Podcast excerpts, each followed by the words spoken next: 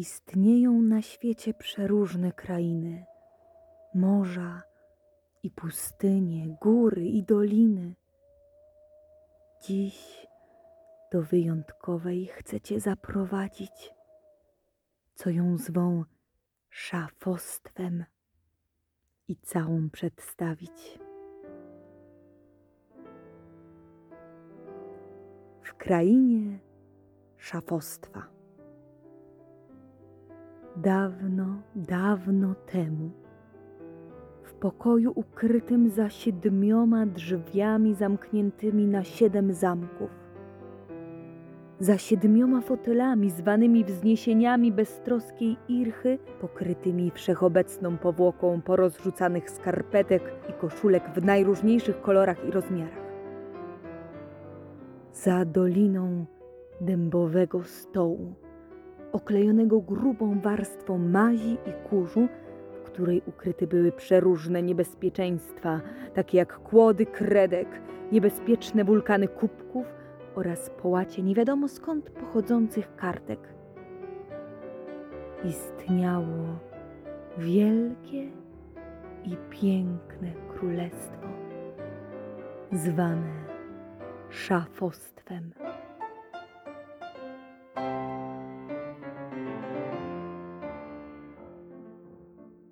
Cały teren królestwa był podzielony na mniejsze części szufladowa i pułkowa. W szufladowie górnym mieszkały koszulki, w szufladowie środkowym prawym spodnie, a w szufladowie środkowym lewym rzeczy, które były nieczęsto używane, takie jak paski i ramionczka z torebek czy sukienek, skarpety, które zgubiły swoje pary, pojedyncze guziki, które odpadły od ubrań oraz różne niedopasowane części strojów i czepków kąpielowych. Na samej górze szafostwa znajdowała się jeszcze jedna dzielnica pułkowo najwyższe. Oddalone nieco od pozostałych części królestwa, zamieszkałe przez eleganckie kapelusze.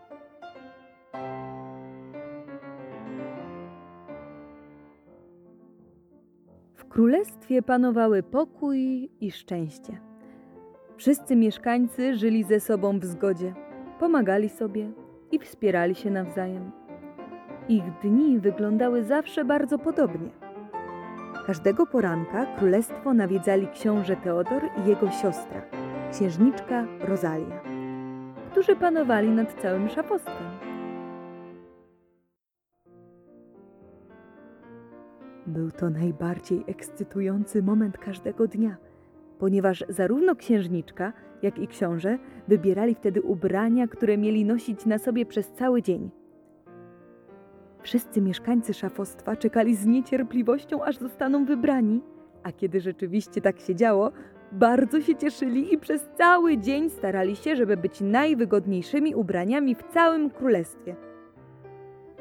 Po skończonym dniu zwykli opowiadać mieszkańcom swojej dzielnicy o przygodach, jakie ich spotkały z księciem i księżniczką w ciągu całego dnia.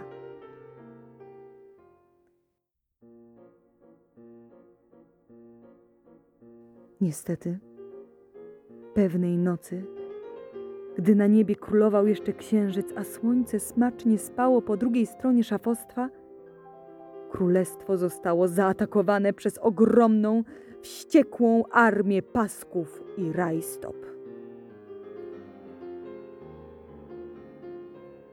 Przybyła ona z obcego państwa, garderobianej krainy. I gdy tylko postawiła pierwsze kroki w szafostwie, zaczęła rozstawiać szeregi swoich wojsk we wszystkich dzielnicach. W królestwie zaczął panować chaos i niezgoda. Armia pasków i rajstop, chcąc przejąć władzę nad królestwem szafostwa, rozpanoszyła się wszędzie, budząc grozę i przerażenie wśród mieszkańców. Co gorsza, żaden z mieszkańców już od dawna nie widział ani księcia Teodora, ani księżniczki Rozali.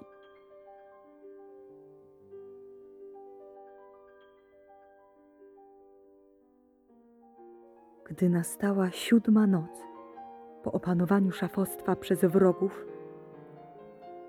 przedstawiciele wszystkich części krainy spotkali się w miejscu, o którym nie wiedział żaden z żołnierzy armii Pasków i Rajstop. Na Klamkowej Wyspie.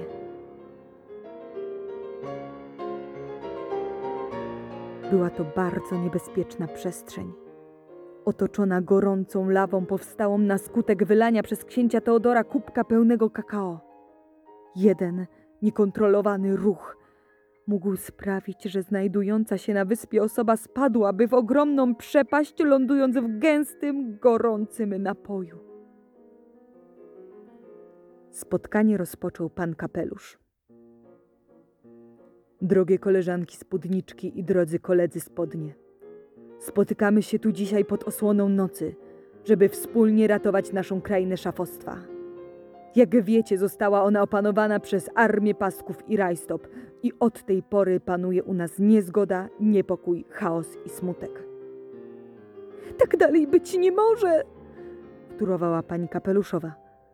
Wszyscy żyją w samotności, zamknięci w swoich szufladowach i pułkowach. Nie umieją się dogadać i kłócą z własną rodziną i sąsiadami. A książę Teodor i księżniczka Rozalia przepadli. Słuch o nich zaginął. Kochani mieszkańcy, musimy ich odnaleźć. Odnaleźć księcia! Odnaleźć księżniczkę! Nagle wśród wielu krzyków dało się słyszeć jeden, nadzwyczaj wyraźny głos. Ja wyruszę na poszukiwania.